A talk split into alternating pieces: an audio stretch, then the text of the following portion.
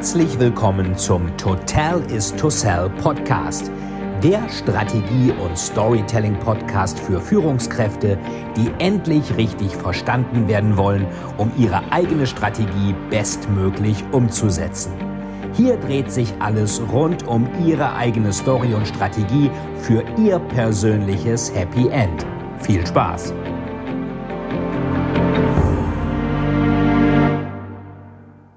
Herzlich willkommen zurück zu einer neuen Folge des Total is to Sell Storytelling Podcast mit Veit Etzold. In dieser Folge erfahren Sie, wie Sie eine perfekte Überzeugungsstory aufbauen und ganz klar machen, dass nur mit Ihnen der Schurke besiegt wird bzw. das Problem gelöst werden kann. Ich wünsche Ihnen viel Spaß dabei. Kurze Meldung vorab. Seit letzten Dienstag stehen die Gewinner meines Podcast Gewinnspiels fest. Ich nenne jetzt die Gewinnernamen, mit denen die Bewertungen bei iTunes verfasst wurden. Ich bitte die Gewinner, mich bei Facebook, Instagram oder per Mail zu kontaktieren. Wichtig ist dabei, bitte nochmal draufschauen, mit welchem Namen Sie die Bewertung hinterlassen haben. Ich kann Ihnen lediglich den Gewinn zukommen lassen, wenn Sie mich kontaktieren. Die Namen stehen auch noch einmal in den Show Notes. Dort finden Sie auch meinen Facebook und meinen Instagram-Kanal gewonnen haben. Einmal 30 Minuten Strategie-Coaching via Skype oder Telefon mit mir KASP 1991. Zweiten Preis, dreimal Überraschungspakete mit meinen Büchern Philipp Hofbauer, Flo Benjamin und Kishore Schridor. Dritter Preis, dreimal zehn Storytelling Scorecards, die wichtigsten Regeln des Storytellings für die Westentasche an Thomas 22455, Tulkandra und Harald Brost. Und diese sieben Gewinner bitte ich mich jetzt zu kontaktieren, dann erfahren Sie alles weitere. Vielen Dank auch an alle anderen Teilnehmer, an alle, die mitgemacht haben. Beim nächsten Mal haben auch Sie wieder eine Chance, wenn Sie heute nichts gewonnen haben. Es geht immer weiter. Danke für die zahlreiche Unterstützung und jetzt viel Spaß bei der Folge. Wann immer Sie eine Story erzählen, müssen Sie drei Dinge erreichen von Ihrem Gegenüber. Erstens, diese Person muss etwas machen. Zweitens, diese Person muss es mit Ihnen machen. Und drittens, diese Person muss es jetzt machen. Also muss etwas machen, das ist die Überzeugungsstory, welcher Schurke wird besiegt, wenn diese Person das macht, was Sie vorschlagen. Zweitens, warum mit Ihnen? Also was ist die Absenderstory, die Sie glaubhaft dafür macht? Und drittens, wie schaffe ich es, die Person muss es jetzt machen, dass auch Drama und Dringlichkeit drin ist? Also wie kann ich das mit einem guten Elevator Pitch zusammenfassen?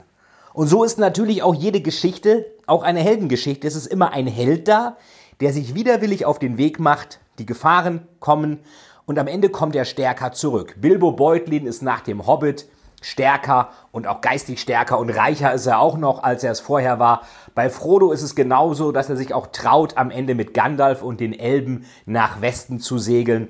Und Sam gründet, der eigentliche Held äh, des Herr der Ringe, Sam Gamgee, gründet seine Familie. Der bleibt im Auenland, wo er auch hingehört. Der will gar nicht weg, aber er ist natürlich auch unglaublich gewachsen bei der ganzen Aktion.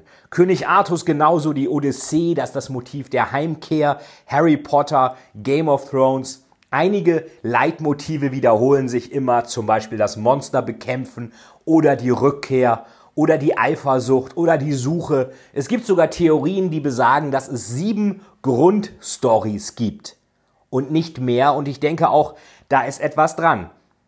Und wenn Sie jetzt bei Ihrem Kunden sind oder bei Ihrem Gegenüber, ist das eine ähnliche Heldenreise oder auch eine Customer Journey. Customer Journey heißt ja, ich beobachte den Kunden dabei, was der eigentlich mit meinen Produkten macht. Und da gab es, ich glaube bei Unilever, gab es mal einen Versuch, wo man geschaut hat, ähm, wie gehen Kunden mit den Produkten um. Und da sah man zum Beispiel immer, dass neben den Waschmittelkartons, also diesen, diesen großen sperrigen äh, Behältern, wo Waschmittel früher drin war, dass da immer ein Schraubenzieher lag. Und man fragte sich, warum liegt immer bei dem Kunden, bei seinem Waschmittel, bei der Waschmaschine ein Schraubenzieher? Und die Begründung war, diese äh, komischen, ähm, kartonartigen äh, Waschmittelverpackungen sind dermaßen schwer zu öffnen, dass man dafür einen Schraubenzieher braucht. Ja, warum gerade einen Schraubenzieher? Weil das das Einzige ist, was gerade da ist. Denn die meisten Leute, die haben ja dann die Waschmaschine irgendwo in der Nähe von der Garage oder einem Raum, wo auch Werkzeug ist. Und dieses Werkzeug wird dann eben genommen, was gerade da ist, wird genommen, um die äh, Waschmittelverpackung aufzumachen, was natürlich so nicht gedacht ist.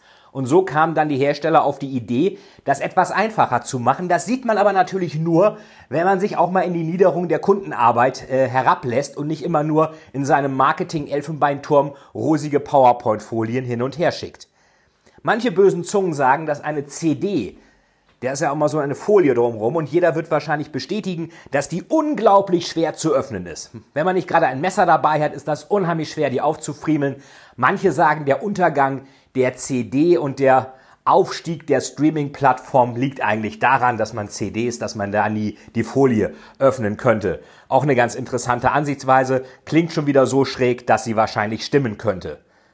Und diese Customer Journey können Sie natürlich auch für Ihren Kunden machen. Wir haben Zeit und den Ort und die Szene, meinetwegen in diesem Jahr 2019.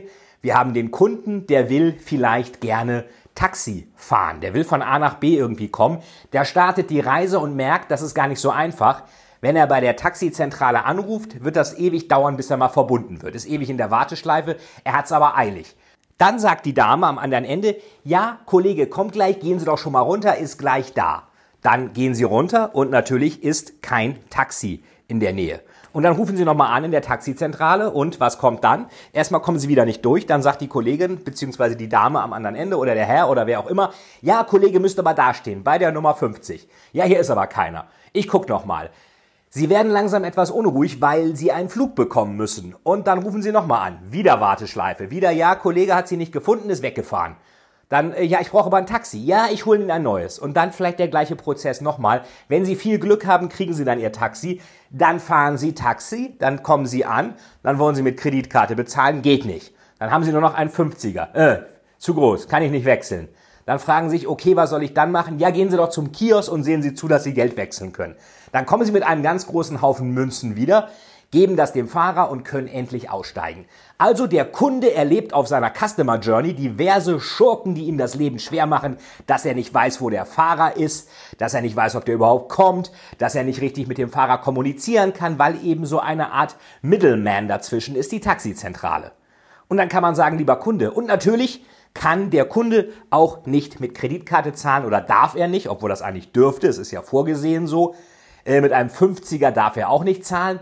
Und wenn wir jetzt mal internationale Kunden nehmen, die vielleicht das passende Geld, also Euro in dem Fall, nicht dabei haben, wird es noch komplizierter.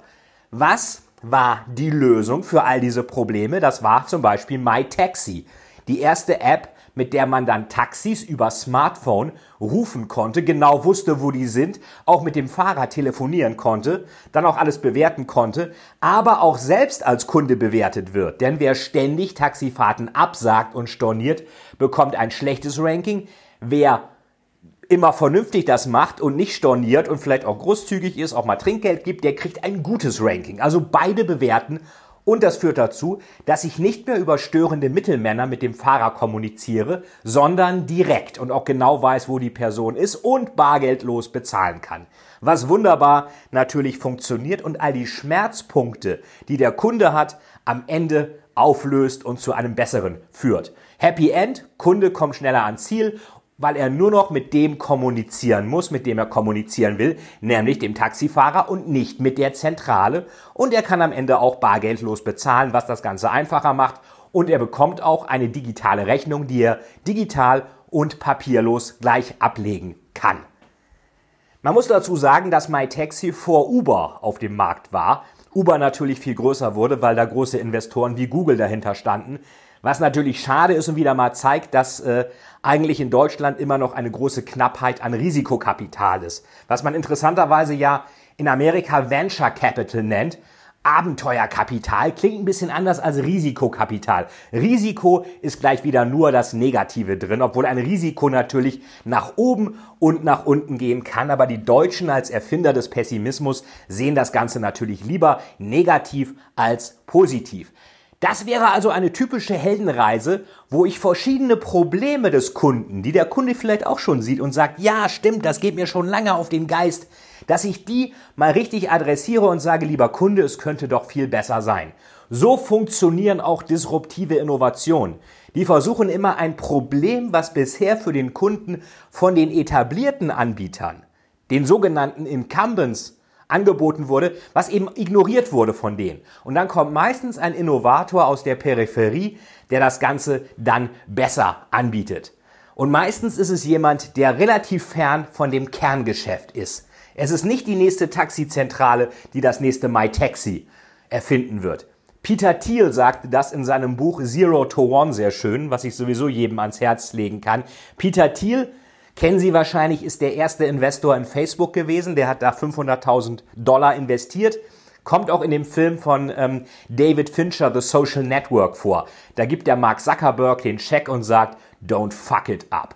Also versau es nicht. Gut, hat Mark Zuckerberg von der Größe von Facebook und dem Wachstum auch nicht gemacht.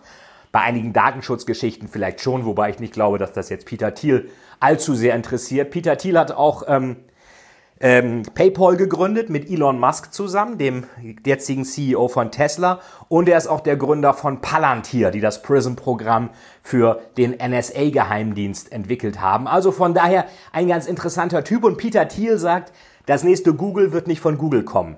Das nächste Microsoft nicht von Microsoft, das nächste Amazon nicht von Amazon. Es sind immer Anbieter aus einem anderen Bereich, die wahrscheinlich durch ihre sagen wir mal, nicht Betriebsblindheit, durch ihren unverbauten Blick Dinge sehen, die der etablierte Markt der Incumbents eben nicht so sieht und nicht wahrnimmt oder auch nicht wahrnehmen will, weil es natürlich viel schöner ist, immer das Gleiche zu machen. Also diese Heldenreise sorgt dann dafür, dass ich beim Kunden Probleme identifiziere, die er gern gelöst hätte und die bisher niemand so lösen konnte. Dafür müssen die Probleme die der Kunde hat, aber erst einmal adressiert werden. Es gilt also hier genau das Gleiche. Ähm, für jede Lösung brauchen Sie ein Problem. Wenn Sie erst eine Lösung haben ohne Problem, fragt sich der Kunde, was soll ich damit? Hätte man MyTaxi gleich so gepitcht nach dem Motto, wir haben hier eine disruptive Form des Taxifahrens. Frage ich mich, was brauche ich, soll ich damit? Ich brauche keine disruptive Form des Taxifahrens. Ja, aber Sie brauchen vielleicht eine Taxi-App, wo Sie nicht ständig mit der Zentrale reden müssen. Ja, das könnte sein. Wo Sie bargeldlos bezahlen können. Ja, das könnte sein. Wo Sie mit dem Fahrer direkt sprechen können, falls Sie sich irgendwie nicht finden, falls Sie sich wegen Regen irgendwo unterstellen müssen und so weiter. Ja, das könnte auch sein. Sie dürfen natürlich dreimal raten, was die Taxizentralen gesagt haben, als MyTaxi auf die Taxizentralen als potenzielle Kooperationspartner zuging. Die haben natürlich gesagt, nein, gibt's keinen Markt für, funktioniert nicht, will niemand haben. Das heißt, der Kunde ist ein wenig auch wie der typische Held, wie der Bilbo Beutlin, der erst einmal nichts ändern will. Der Mitarbeiter, der neue Strategien umsetzen soll, Transformation, digitale Transformation, was auch immer, will auch erstmal nichts ändern. Der Chef, der sie befördern sollte, will sie vielleicht auch erstmal nicht befördern. Ist ja so viel einfacher, sie nerven ihn weniger und kosten auch weniger Geld. Und da muss klar sein, es muss etwas getan werden, ähm, damit es am Ende zum Happy End kommt. Umberto Eco sagte das so schön, der wahre Held will kein Held sein, sondern ein durchschnittlicher Feigling wie jeder andere. Das heißt auch, wenn Sie Ihre persönliche Story erzählen, geben Sie zu, dass Sie auch verwundbar sind, geben Sie zu, dass Sie Fehler gemacht haben, geben Sie zu, dass Sie angreifbar sind, dass Sie nicht perfekt sind, spielen Sie auch ein bisschen den Underdog. Der verwundbare Held ist immer um einiges interessanter als der reine Superheld. Auch Spider-Man hat seine Schwächen. Oder Clark Kent oder Bruce Wayne als Batman.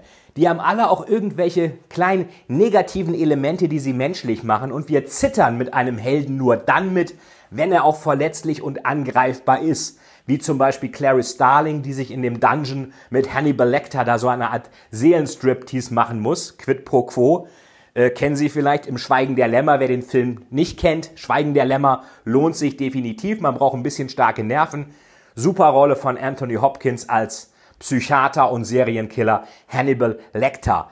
Aber wir fiebern natürlich mit diesen Leuten, mit Clary Starling mit, weil sie auch verletzlich ist, weil sie als Heldin über sich selbst hinauswachsen muss. Und der Kunde ist erstmal ähnlich widerwillig wie meinetwegen Bilbo Beutlin, die Reise auf sich zu nehmen. Also müssen Sie ihm zeigen, dass am Ende alles dann doch besser wird, wenn das Ganze so läuft, wie Sie das vielleicht vorgeschlagen haben. Wichtig noch einmal, keine Story zu erzählen. Entbindet Sie nicht davon, dass eine Story erzählt wird. Wir haben ja schon gesagt, dass unser Selbsterhaltungstrieb die Realität als gefährlicher einschätzt, als sie ist. Und wir natürlich dann eher versucht sind, wenn keine Story erzählt wird, machen wir daraus eine Story. Also es gibt kein Vakuum, es gibt eine Story. Und was für eine machen wir? Eine schlechte oder eine gute? Eine schlechte natürlich. Warum? Weil unser Selbsterhaltungstrieb uns dazu auffordert, die Realität als gefährlicher und negativer zu sehen, als sie ist. Denn wenn sie gefährlicher ist, als wir denken, könnten wir sterben. Wenn sie besser ist, als wir denken, dann haben wir trotzdem überlebt und alles ist wunderbar. Und diese alternativen Stories, die werden natürlich bei Unternehmenstransformation, bei Change-Projekten, werden die auch an den modernen Lagerfeuern erzählt. Klatsch und Tratsch in den Kaffeeküchen, in den Raucherzonen, da raucht es sogar in den Kantinen, da steigt auch Dampf auf. Das sind die neuen Lagerfeuer, wo gesagt wird, die haben jetzt die und die Beratung engagiert, die wollen die und die Abteilung zumachen, die wollen das und das auslagern, outsourcen, was auch immer. Und das Ganze geht sogar bis hinauf in die Chefetage, wenn ein, eine Führungskraft, ein Chef, ein CEO, Vorstandsvorsitzender seine besten Talente oder meinetwegen Nachwuchsmanager irgendein Talentpool aus vielversprechenden künftigen Führungskräften mal zu sich einlädt, dann wird das doch immer wie genannt? Kamingespräch. Gibt es da einen einzigen Kamin in der Nähe? Nein. Es heißt aber trotzdem Kamingespräch, weil einfach der Kamin so eine Art des Feuer, Kamin, Feuerstelle, wo man spricht, immer so eine Art Ort ist, wo Tacheles geredet wird, wo Stories erzählt werden. Sie sind wahrscheinlich auch öfter mal auf irgendwelchen Partys, die privat stattfinden. Wo enden solche Partys immer? Meistens in der Küche. Am wohlsten fühlen wir uns in der Küche, wo die Feuerstelle ist. Und äh, da kommt wahrscheinlich auch die Faszination her. Und was heißt Ofen auf Lateinisch? Auf Lateinisch heißt Ofen Fokus. Also da, wo sich wirklich auf die Dinge fokussiert wird. Das ist da, wo der Ofen ist. In der Küche. Und dort erzählen wir uns unsere Stories. Und das Problem bei Klatsch und Tratsch ist auch, dass es da immer einen Helden und einen Schurken und ein Happy End gibt, was man versucht zu erreichen und eine Bedrohung, die man versucht abzuwehren. Böser CEO und böse McKinsey wollen unser Unternehmen umkrempeln, alle Abteilungen zumachen, alle rausschmeißen und hier ganz großes Unheil anrichten. Da müssen wir was gegen tun. Liebe Mitarbeiter, verbündet euch. Happy End. Wir retten die Firma und wir retten vor allem uns. Ob das jetzt so wahr ist oder nicht, ist völlig egal. Denn eine Story, die wahr klingt, wird für wahr gehalten, auch wenn sie nicht wahr, wahr ist. Von daher Klatsch und Tratsch haben immer einen Schurken, einen Helden und ein Happy End, sehen Sie auch in den Boulevardmedien. Die steifen Dementi-Mails von Corporate Communications haben das meistens nicht. Von daher sagt man so schön, äh, das hatte mal Alan Kay, der Co-Gründer von Xerox, gesagt, nehmen Sie den Lack ab und unter der Oberfläche sind wir nur Höhlenmenschen mit Aktentaschen, die alle auf einen weisen Mann mit Bart warten, der uns eine Geschichte erzählt. Und wir alle möchten ja gerne auch Geschichten hören. Warum ist denn das Keynote-Speaker-Business so attraktiv und interessant? Bill Clinton kostet mittlerweile 500.000 Dollar pro Rede. Hillary Clinton ebenfalls. Donald Trump eine Million. Kofi Annan 150.000. Ex-Kanzler Gerhard Schröder 75.000 pro Rede, stellt sich eine Stunde hin und redet, weil wir weise Männer hören wollen, die uns irgendwas erzählen. Und das müssen am Ende auch Individuen sein, die aus ihrer Erfahrung etwas erzählen.